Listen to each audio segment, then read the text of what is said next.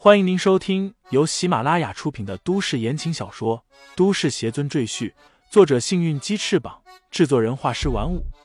感兴趣的朋友，请看主页，点亮我的关注，点亮你的夜空。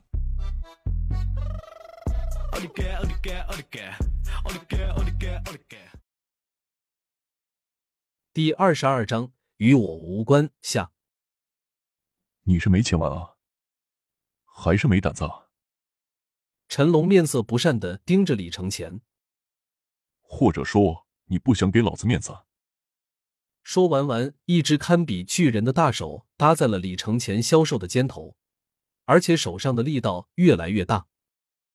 陈龙的手劲儿极大，他曾徒手掐死过一头牛，所以被圈里人称为“铁钳手”。陈龙心里哼哼冷笑：“小子，看我把你肩膀捏碎！一个吃软饭的废物，还敢跟我装清高？很快。”你就要哀嚎着跪地求饶，然后等女主人出来，看见这一幕一定会非常开心，说不定还会给我打赏。陈龙在蒋菲菲身边干了五年保镖，自然知道蒋菲菲非常厌恶李承前。为了在主人面前表现，他才故意找李承前的茬。其余的保镖见陈龙用手去捏李承前的肩膀，都心照不宣的发出怪笑。他们知道马上就有好戏看了。李承前看了看肩头上那只比他脸都大的手掌，不屑的哼笑一声，说道：“正巧这几天我肩膀发酸，你愿意帮我捏捏，真是太好了。”陈龙心里冷冷一笑，看你还能装多久。想到这里，他手上的劲道又加大了几分，可李承前依然面色如常，毫无反应。这让陈龙心里有些惊讶。他现在已经使出了全部的力量，足足可以掐死一头牛，可眼前这小子居然还闭上了眼睛，似乎还很享受。这真是见了鬼了！陈龙的手指已经捏得生疼，可李承前依然没有任何疼痛的反应。他忍不住将另外一只手也搭在了李承前的肩膀上，面目狰狞，双手同时用力。一阵清脆的骨裂声传来，陈龙心头一喜，终于把这小子的肩膀捏碎了。一会儿就看他在地上打滚哀嚎吧。正在高兴的陈龙忽然愣住了，他发现李承前的肩膀已经离开了他的双手，可他却毫无感觉。怎么回事？我的手！陈龙看着自己的手，发出一阵惊叫。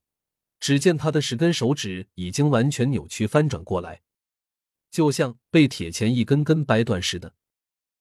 现在别说用力，连一点知觉都没有，这双手算是彻底废了。周围的保镖一见陈龙两只手上的手指扭曲的像麻花一样，个个惊得目瞪口呆。他们怎么也没有想到，号称铁钳手的陈龙竟然被人掰断了手指。大家的目光都看向了李承前，李承前摊开手，摆出一副无辜的姿态，说道：“为什么看着我？我根本就没动，这是他自己用力过猛，所以扭断了手指，跟我一点关系都没有。”当时的情景，众人也都看见了，李承前却是一动没动，任由陈龙用力去捏他的肩头。或许真的是陈龙自己伤害了自己。陈龙已经被送医院。其余的保镖自觉的与李承前保持一段距离，眼里都闪着忌惮的神色。李承前靠在雪莉的车上，闭目养神。生日宴会的时间果然如陈龙所说，持续了很长时间才结束。雪莉和其他贵妇人一同走出会所，发现李承前还守在他车旁，不由得脸色一沉。他刚才在会所里又被蒋菲菲冷嘲热讽了一会儿。心里还在窝着火，你怎么还不走？雪莉生气的说：“这是他第二次让李承前走。”李承前眉头紧锁起来，他想信守承诺，可雪莉不识好歹，三番五次的赶他走。饶是李承前涵养再好，心里也不高兴。于是他说道：“既然如此，那我就告辞了。”说罢，转身就要走。李承前，你等一下，你把我的保镖弄伤了。蒋菲菲突然拦在李承前的面前，怒气冲冲的质问道：“那是他咎由自取，与我无关。”李承前冷冷说道：“而且你之前也说了，像我这样的人，你们的保镖随便出来一个，都能把我打倒，我怎么可能弄伤你的保镖呢？”蒋菲菲被说的哑口无言，她只能恨恨的瞪了李承前一眼，拉着雪莉就走。咱们离这废物远一点，这家伙一生霉运，别传染给我们。听说他把乔家都给搞垮了，真的吗？乔家发生了什么事情？雪莉好奇的问。二人边走边说，远远离去，但李承前却站在原地注视着雪莉的背影，皱起眉头。只见在雪莉的背后有一个绿色的手印，忽隐忽现。他身上怎么会有邪气？李承前心中疑惑：这个手印又是谁留下来的？李承前号称无上邪尊，但他修炼的是正道仙法，运用的是天地灵气。邪尊的称号只是说他本人行事怪诞，不遵法理，是那些正道伪君子给他扣的大帽子。不过这世间确实有人修炼邪法，他们吸取活人的生气进行修炼。修炼此法的人，浑身上下沾满邪气，所到之处都会留下他们的痕迹。莫非这里竟然也有人修炼邪法？李承前微微沉吟片刻，忽的一笑，暗道：“既然撞在我手上，那就是你时运不佳。